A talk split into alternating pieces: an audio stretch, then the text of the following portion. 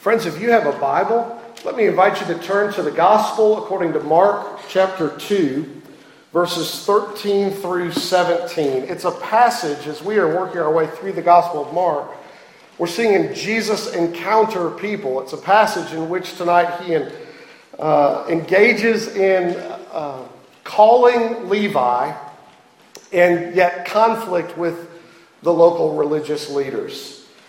It's a passage in which Jesus shows himself uh, to be one who cares for the worst and the least in society, even while uh, people who think they're the best despise him for it. Hear now God's word from Mark chapter 2, beginning at verse 13. He, Jesus, went out again beside the sea, and all the crowd was coming to him, and he was teaching them. And as he passed by, he saw Levi, the son of Alphaeus, sitting at the tax booth. And he said to him, Follow me. And he rose and followed him. And as he reclined at table in his house, many tax collectors and sinners were reclining with Jesus and his disciples, for there were many who followed him. And the scribes of the Pharisees, when they saw that he was eating with sinners and tax collectors, said to his disciples, Why does he eat with tax collectors and sinners? And when Jesus heard it, he said to them, Those who are well have no need of a physician, but those who are sick. I came not to call the righteous, but sinners. Amen. This is God's word. May He write it on our hearts tonight. Let's look to Him in prayer. Oh, speak to us, we pray. Give us ears to hear, eyes to see. In Jesus' name we ask it. Amen. Jesus encounters uh, the worst in society. People uh, who everybody considers to be at the bottom rung, and yet also people in their day who hung the moon, uh, the religious leaders. And he cares for them both, and so he eats with sinners. And it's a demonstration of his grace. And I want you to think tonight about his grace because Jesus is, as he says, a physician ministering medicine to those who are sick, the medicine of his grace. What do we mean by grace? Grace is the blessing and the favor of God to the undeserving in the face of all their demerits. It's people who, who aren't neutral before God, but who deserve nothing because they forfeited any hope of anything good. And God favors them and blesses them. And I want you to see three things tonight from the passage. I want you to see that Jesus is aggressive in his grace, that Jesus is despised for his grace. And then I want to make some applications tonight. In the first place, in verses 13 through 15, as Jesus goes out and he calls Levi, I want you to see that he is aggressive in his grace. Here, Jesus is walking along the sea, and a crowd comes out to see him. And he walks up to Levi and says, Follow me. He invites him to be his disciple. And that's unusual. As we've said before, rabbis would ordinarily uh, not pick their disciples, but would wait to be approached by interested disciples who would say, I'd, I'd like to follow you. I would like to learn from you. But, but here, Jesus says, I want you to follow me. And so he's very aggressive with Levi. And the truth is, Jesus has to come to all of us like he comes to Levi, or we'll never follow him. Who is he called so far in the Gospel of Mark? He's called uneducated commercial fishermen in chapter 1, verses 16 through 20. It's not that they're unintelligent, but they're blue collar, hardworking, but relatively uneducated people. Then, after that, he goes into the, the, the, synagogue, and in verse 20, he calls to himself a man with an uncontrollable and unclean spirit. And then he meets a leper in 40 to 45, this man who is socially outcast. He, he's socially isolated. He's probably physically repugnant to look at. Everybody believes he's humanly incurable and God cursed. And Jesus calls him. And then Jesus, after that, calls a family burdening, helplessly paralyzed man in 2 1 to 12. These are the people. Who are they, we might ask? Well, not exactly, we might be tempted to say, not exactly the cream of the crop, but rather people who have nothing to offer him. People who have no particular strength or wisdom or skill or influence. And why does he do so? For the same reason he calls us into his kingdom. Paul makes it clear in 1 Corinthians chapter 1 verses 26 through 31. He says, For consider your calling. You who've been called, consider your calling, brothers. Not many of you were wise according to worldly standards. Not many were powerful. Not many were of noble birth. But God chose what is foolish in the world to shame the wise. God chose what is weak in the world to shame the strong. God chose what is low and despised in the world, even things that are not, to bring to nothing things that are. Why? So that no human being might boast in the presence of God. And so, because of Him, because of Jesus, because of God, you are in Christ Jesus, Paul says, who became to us wisdom from God, righteousness and sanctification and redemption so that, as it is written, let the one who boasts boasts boast in the Lord. This is all we have to boast about that Jesus came looking for us and Jesus found us and he called us into his kingdom like Levi. People everybody would otherwise overlook. Now, listen, if you hear all that and the Bible says it's true, you might ask yourself the question well, then what do I do? Do I just sit back and wait for God to zap me? Is that what I do? Is that what I tell people to do? Or rather, should we run to Jesus to be saved? And the Bible says run. But just understand, as Jesus says in John 6 44, no one can come to me unless the Father who sent me draws him. And in John 6, verse 37, Jesus says, All that the Father gives me will come to me. And whoever comes to me, I will never cast out. Oh, friends, come to Jesus. Do you know that you need a Savior? Do you want to be forgiven for your sins? Come to Jesus, and He will receive you and not reject you, is what Jesus says. Run to Him, but understand this that it is the Father who gives you legs to run. Why? So that no one can boast. I, I told you about my friend Bryce, an 09 JBU grad. In the summer of 07, he was with us in Florida at a national RUF summer conference, and he was deeply troubled in his heart about this question of assurance of salvation. How can I be certain that God forgives me and pardons me and welcomes me? And we talked and we read scripture and I prayed for him, but I felt helpless to change his heart or to do anything really for him internally. And he told me this fall, four years later, as we met together, he said, You know, after we talked and prayed, I went back to my dorm and I took a shower and I felt free to pray, to pour out my heart. And I prayed, he says, and I prayed like this I said, Lord, I'm too weak to believe in you. You, you hear the irony of that.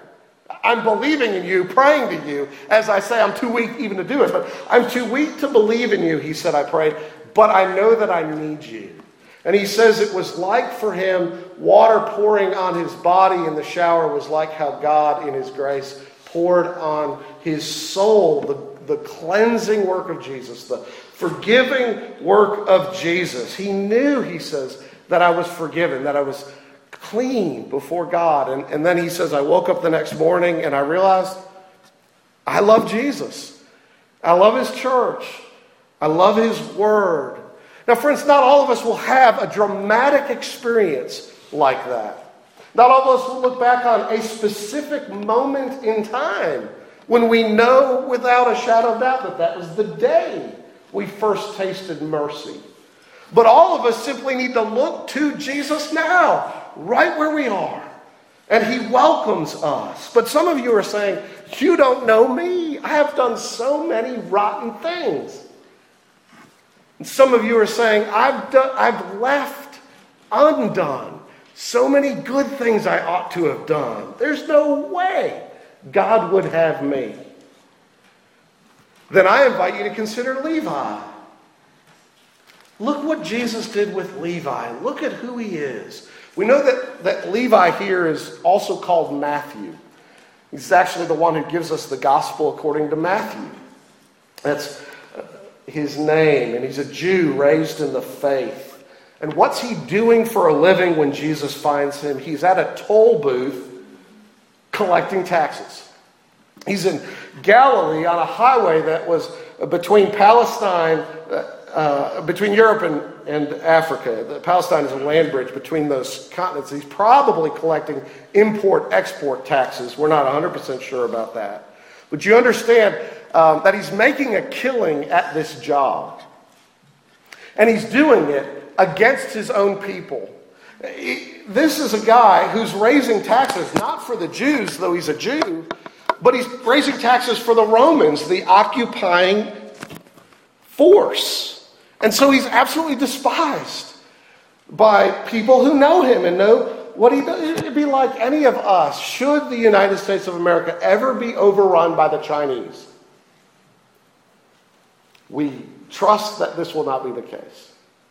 But should we go to war and 50 billion single men from, or 50 million single men from China, working in their military, overrun America, occupy our cities, and at the, the point of a gun and a sword, say, You obey us.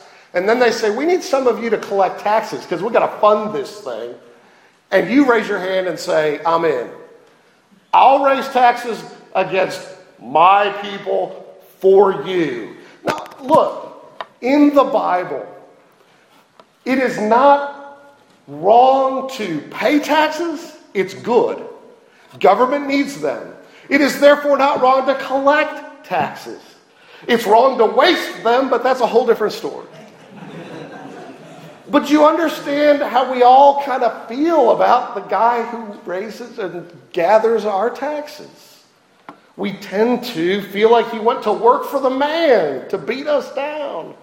Like my university students who, who go to work for the parking department and they write tickets against fellow students it's not wrong. Somebody has to do it. We don't want to see you do it. And here's this guy working for the man, considered by many to be a traitor and a thief. The tax collectors were notorious liars and cheats, extortioners and coveters. Why? Tax collecting was the fastest way to get rich.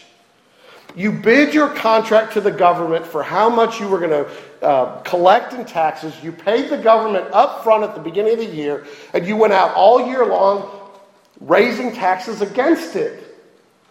And so you just made up your money, and any extra you got was, was gravy.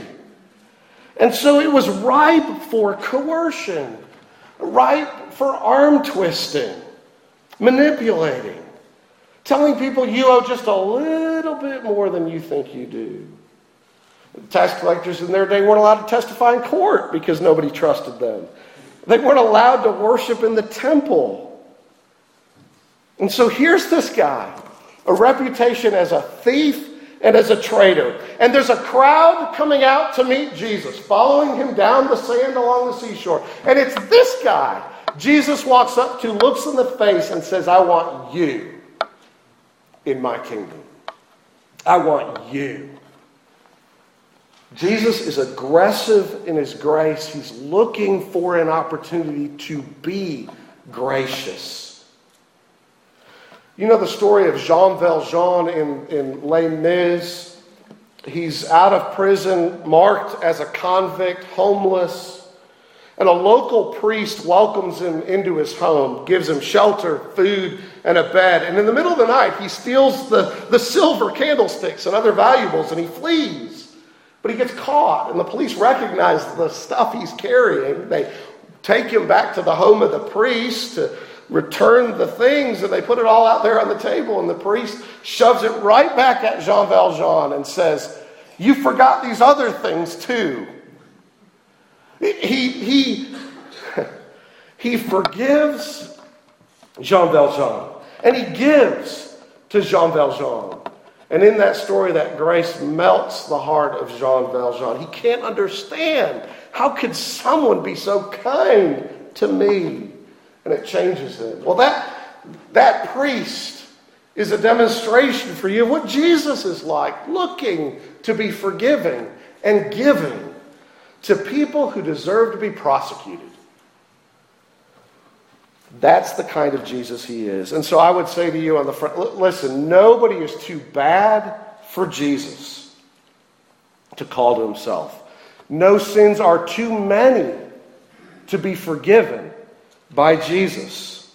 And everyone that Jesus calls to himself can sing, Oh, to grace, how great a debtor daily I'm constrained to be. Let your grace now, like a fetter, bind my wandering heart to thee.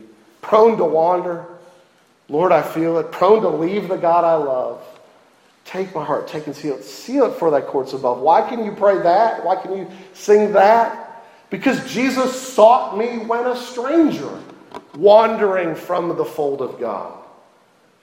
This is why. And so Jesus is aggressive with his grace, but Jesus is despised for his grace. We may sing that tune, but the Pharisees are singing a different song altogether. Look at that with me, beginning at verse 15 and following. And you'll see it in the contrast between Levi and the religious leaders.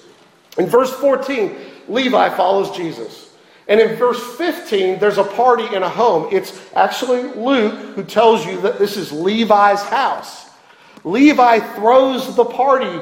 Why? To celebrate. With who? His friends. And who are they? Other tax collectors and other sinners is how the Bible puts it. Notoriously sinful people. This is the way the Bible talks about prostitutes and others. And Jesus shows up to that party. Jesus does not condone the sin, but he does not condemn these sinners. He loves them. And he's not embarrassed to be associated with them. And he's not afraid of being misunderstood by religious people for it because he loves them. And I want to say to you if we have tasted grace in our hearts like this, we want others to taste it too. And you may not be good at explaining the gospel, you can get better. You may not be called to be a, a minister of the gospel. You may struggle with the courage to speak the gospel. But there is, at the very least, in your heart, a want for others to attend a party with Jesus, to know this kind of sweet mercy. And by contrast, look at the Pharisees here. They're watching. They've begun to show up places where Jesus is going to be, not because they like Jesus, but to get the goods on Jesus so they can destroy him with it. And here, they're all tied up in knots, stunned that Jesus would eat with the scum of society, and they begin to whisper to the disciples. They won't say it to Jesus' face yet. But in verse 16, they begin to whisper to the disciples. And it basically amounts to this Doesn't Jesus know who these people are? Doesn't he care that they offend God with their very existence? Does Jesus not know that woman over there spreads her legs for cash? And that man over there got rich stealing from the poor. Doesn't Jesus care that these people are in this home? This is their problem. This is their question. How dare he eat with them? And why is he not eating with us? Doesn't he know who we are? Doesn't he know that we know the Bible? That we care about religious things? This is their argument. Doesn't Jesus know they're saying in their hearts, God's on my side because I'm good. And God hates them because they're bad. And so they despise Jesus for his grace because he loves these people. And so Jesus is here, as another put it, Jesus is giving sinners the loving attention they don't deserve and giving the self righteous the just rejection they do deserve. They don't want unmerited favor, they want what they think they've earned. And so they despise him for his grace. Those are the two things I want you to see. Now I want to make four or five points of application. In the first place, friends, you see here the different kinds of people who encounter Jesus. And I want you to understand people and understand yourself.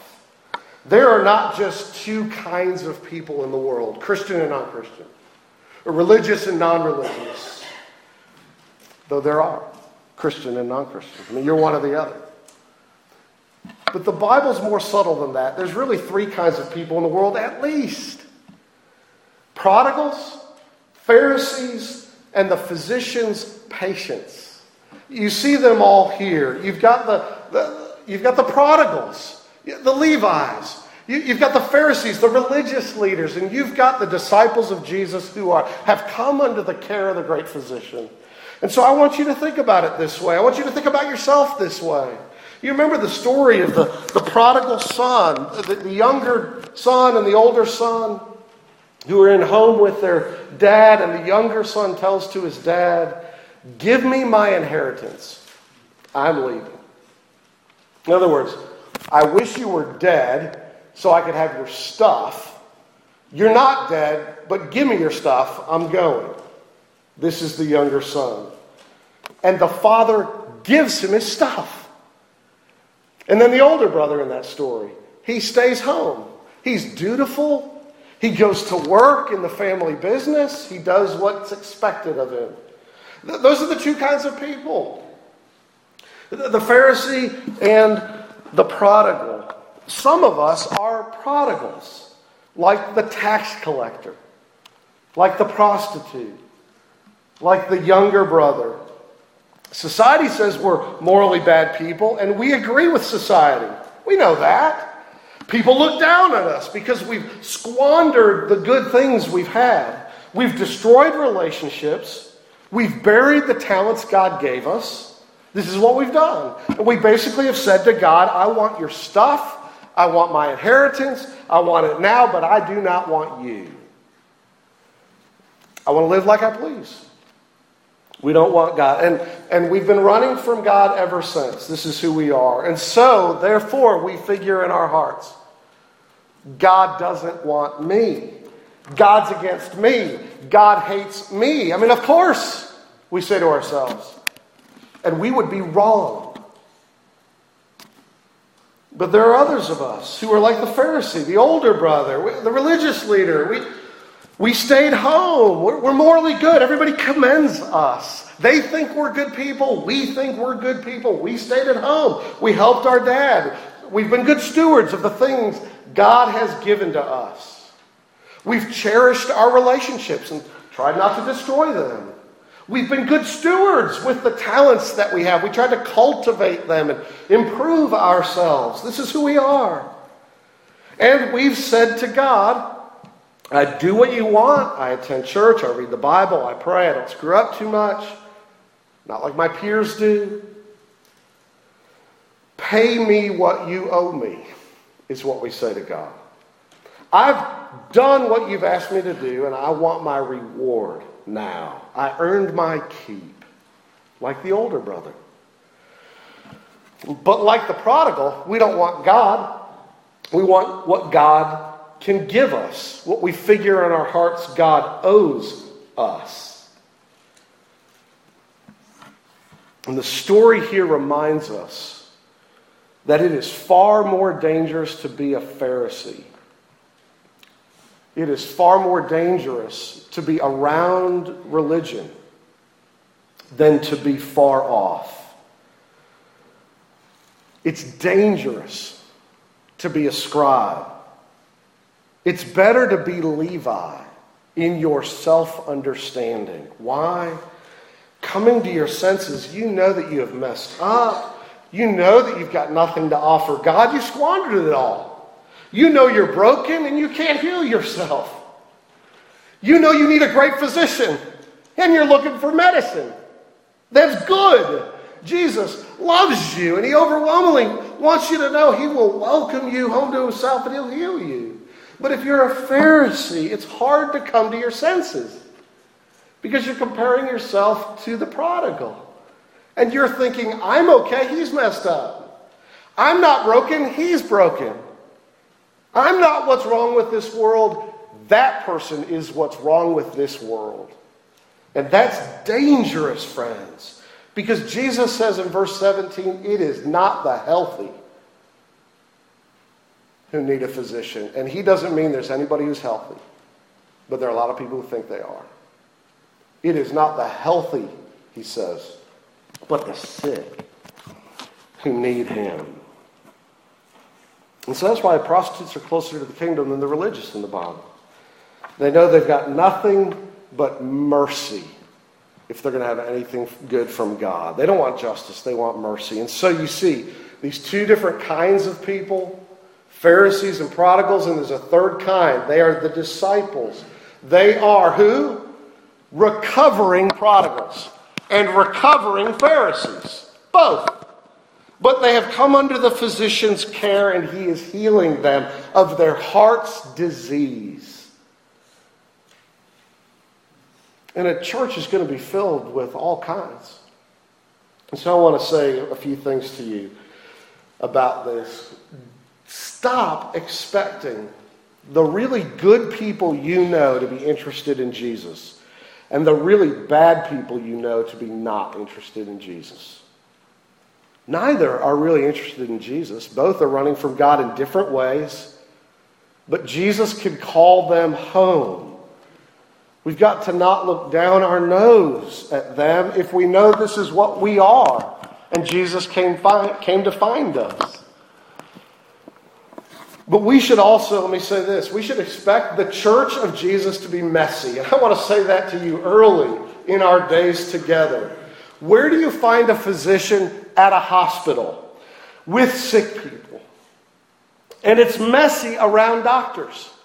And so it's going to be messy around Jesus because we're broken, because we're falling apart. And the church is a hospital. This is so helpful to think of it this way. I think in a hospital, what do you find? You find an emergency room. People in an emergency room are bleeding all over the place spiritually, and nobody's really sure can this person be saved. They need crisis intervention. You'll find those people here. You'll find in a hospital an intensive care unit where people are near death on life support and need 24 hour nursing care if they're going to make it. You'll find those people here. The, the, a, a church, a hospital, has an operating room. People have to have cancer taken out. People need broken bones to be set. There's going to be a mental ward in a hospital because some people, their thinking is just off. It's not working right in the brain. They're just a little crazy. You'll find those people here. In the hospital, people smell bad, and people look bad, and people feel bad, and they get an MRI because they don't know what's wrong with them. Something's just not right. And in a hospital, some people use crutches, some people use wheelchairs. And in a hospital, you'll find a recovery room where people are beginning to sit up and feed themselves. And in a hospital, you'll find a therapy room where people are learning to walk and talk properly. That is the church. It's a mess. It's a hospital where the physician is helping people to get well, but it is not instantaneous and it is not completed in this life. You get instantaneous pardon for the offense of it all. And God welcomes you immediately, but He is at work making you be more like what you were meant to be, like Jesus Himself. And that is a long process. Nobody gets well so well they leave the hospital in this life. It's not a hospital you walk away from. You need it until you're buried and your soul goes to be with Jesus. And your body awaits the resurrection to bliss everlastingly. So you and I need to expect the church to be messy. Why would we expect the church of Jesus to be neat and clean? We should, in fact, expect the church to be more messy than what we see in the world. Listen, the world has enormous pressure. People have enormous pressure to conform. If you screw up in the world, it hurts you. If you screw up, it qualifies you for the church. Listen, in the world, if you screw up, you won't do well in business. If you post risque pictures of yourself on Facebook, you won't get hired to be a teacher.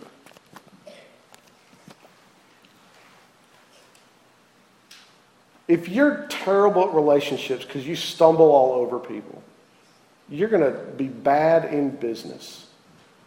All those things qualify you to be here before Jesus because he loves people who are sin sick. And the final thing is this what then is evangelism? If we talk as a new church, if we talk about reaching our community with the good news of the gospel, reaching out to others, well, it isn't this. It isn't you playing doctor's assistant. You are a sick person telling other sick people where you found a great physician. You're, you're lying on the hospital bed. Maybe you're yelling out, I found a great physician. Come here. But you aren't wearing the white lab coat standing next to the doctor, clinically looking down on everybody else and diagnosing what's really wrong with them because you've got it together. That is not evangelism. What the church needs is not people who consider themselves to be doers of morality, but people who know that they are needers of mercy and who just want to go tell people where they found grace. Let's pray. Jesus, be aggressive in your grace to us. We don't deserve any of it. Have mercy on us. Awaken us to our true condition and heal us. We pray in Jesus' name. Amen. Friends, let me invite you.